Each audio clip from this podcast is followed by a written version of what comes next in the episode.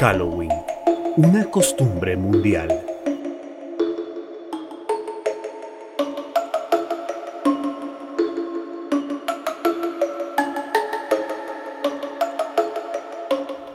Hola, te doy la bienvenida a este podcast. Mi nombre es Nicolás Aillón y hoy quiero que me acompañes en este recorrido por la historia del Halloween y lo que significa para los bolivianos.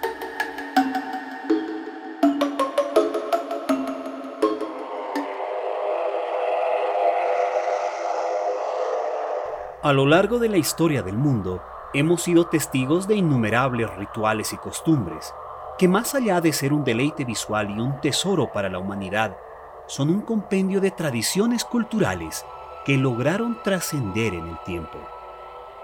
El Halloween es una de estas costumbres. Pero, ¿qué es el Halloween? ¿De dónde viene esta festividad? Y sobre todo, ¿Cuál es el impacto en el mundo actual?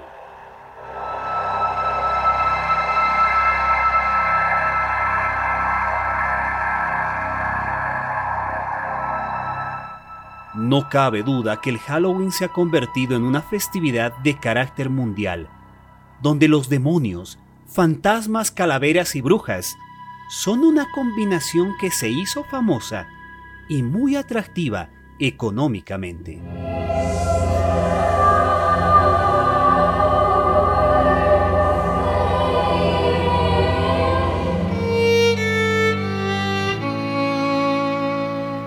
Para poder comprender el Halloween como tal, es necesario retroceder 2500 años en el tiempo, hasta los antiguos celtas. Para esta civilización, la noche del 31 de octubre significaba el inicio de las cosechas, además de representar el inicio de un nuevo año. Los celtas dividían su calendario en dos grandes temporadas basadas en las conjunciones lunares. Por un lado, tenemos al Giamonius, que era la mitad clara, y por el otro, al Samonius, o la mitad oscura. Esta última era conocida y denominada como Samhain. Los celtas basaban su festividad en la creencia del dios Samhain, o dios de la muerte, quien la noche del 31 de octubre permitía a los espíritus, difuntos, demonios y seres sobrenaturales deambular por el mundo, atribuyendo el hecho de que las noches eran más largas en otoño e invierno debido al poder que este dios ejercía sobre el mundo. Los antiguos druidas, sacerdotes celtas, encendían grandes fogatas en lugares alejados, donde se cree que se realizaban rituales sangrientos como sacrificios humanos y animales, con la finalidad de espantar a demonios y espíritus malos, además de ahuyentar a la muerte y permitir una buena cosecha. Es en este sentido que los pobladores no encendían luz alguna dentro de sus hogares, con la creencia de que dicha luz podía atraer a los malos espíritus y sobre todo a los demonios.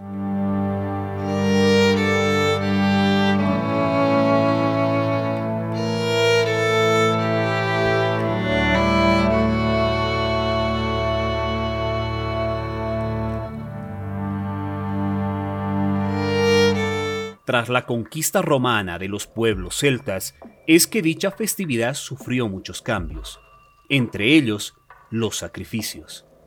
Posteriormente, y tras la cristianización de Roma, en un intento por erradicar las creencias y costumbres paganas, el Papa Bonifacio IV instaura la festividad de los mártires cristianos el 13 de mayo del 610 después de Cristo. Cabe recalcar que esta festividad tuvo un gran éxito y de esta manera el Papa Gregorio III la traslada al 1 de noviembre en una acción para erradicar por completo las creencias y costumbres celtas y paganas.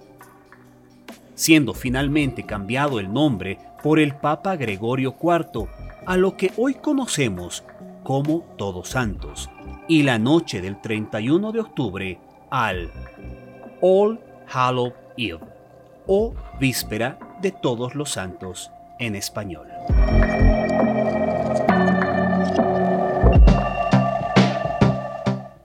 El papel de la Iglesia en toda esta reestructuración fue básicamente la de reeducar a los paganos e implantar sus ideologías en los pueblos conquistados. Para ello, también se instauró los rezos, es decir, que se creía que los difuntos no estaban en el paraíso ni en el infierno. Estos se encontraban en el purgatorio, por lo cual todos los rezos que viniesen de los familiares o personas extrañas podían ayudar al difunto a llegar más rápido al cielo. Y es justamente de esta práctica que se dio el nacimiento a los tradicionales rezos de Todos Santos y a la tradición del dulce truco de Halloween.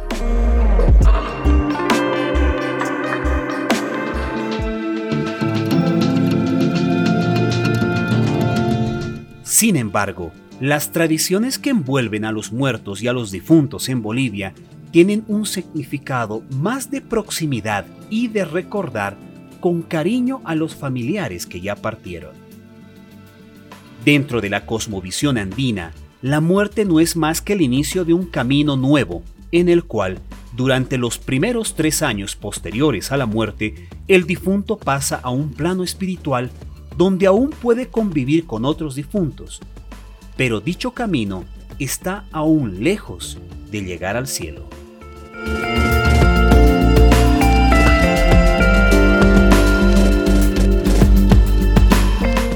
Por otra parte, Teniendo en cuenta las culturas prehispánicas, los muertos o antepasados eran el mayor vínculo con la cultura y tradiciones propias de las comunidades, ya que basados en un calendario agrícola, la temporada de lluvia iniciaba con el Día de los Difuntos. La tradición se basa en sacar al antepasado de los chulpares o torres funerarias, donde sus cuerpos eran momificados en posición fetal y puestos dentro de una especie de urnas con la cabeza por fuera. Una vez fuera de la chulpa, el difunto es llevado en hombros por toda la comunidad para luego llegar al centro de la misma y ser colocado en la parte central de una especie de ofrenda. Dicha ofrenda consistía en todo aquello que el difunto degustaba en vida. Para luego reunirse la comunidad alrededor de los antepasados y contar sus historias en presencia de sus cuerpos.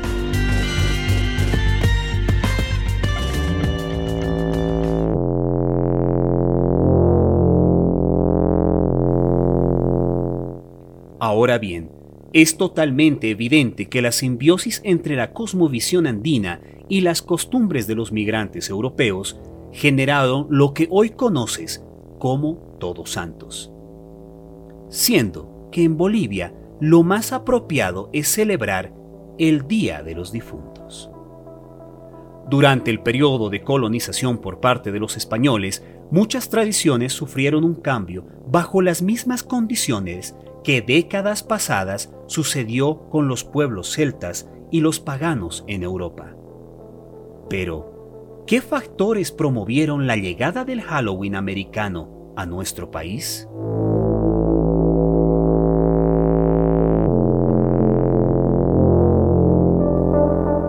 Son más de 50 años de televisión en Bolivia y durante este periodo hemos sido testigos de una evolución y una globalización que se consolidó con la llegada del Internet. Pero los primeros resultados de dicha globalización fueron la asimilación de festividades tales como el Día de la Amistad o San Valentín. Por otro lado, tenemos el cine que desde la creación de historias y escenarios fantasiosos proponían el género terrorífico como un género de consumo. Películas como Viernes 13, Halloween, El Amanecer de los Muertos y otras tantas ya nos mostraban una festividad muy atractiva para una parte de los bolivianos. Durante la década de los años 90 en Bolivia, la televisión fue la mayor herramienta con la cual muchas creencias y festividades internacionales lograron consolidarse en nuestro país. Dentro de los ejemplos podemos citar no solamente al Halloween, sino también al Oktoberfest e incluso la celebración de San Valentín, generando un escenario mercantilista debido a la gran cantidad de comercio que estas festividades generan.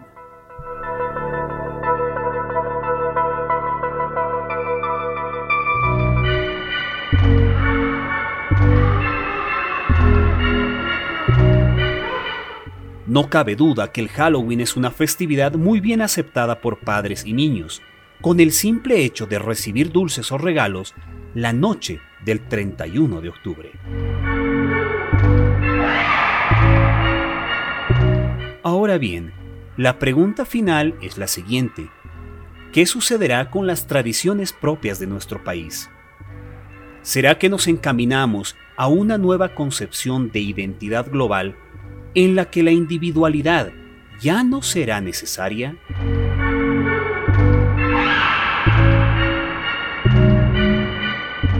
más cerca de lo que pensamos.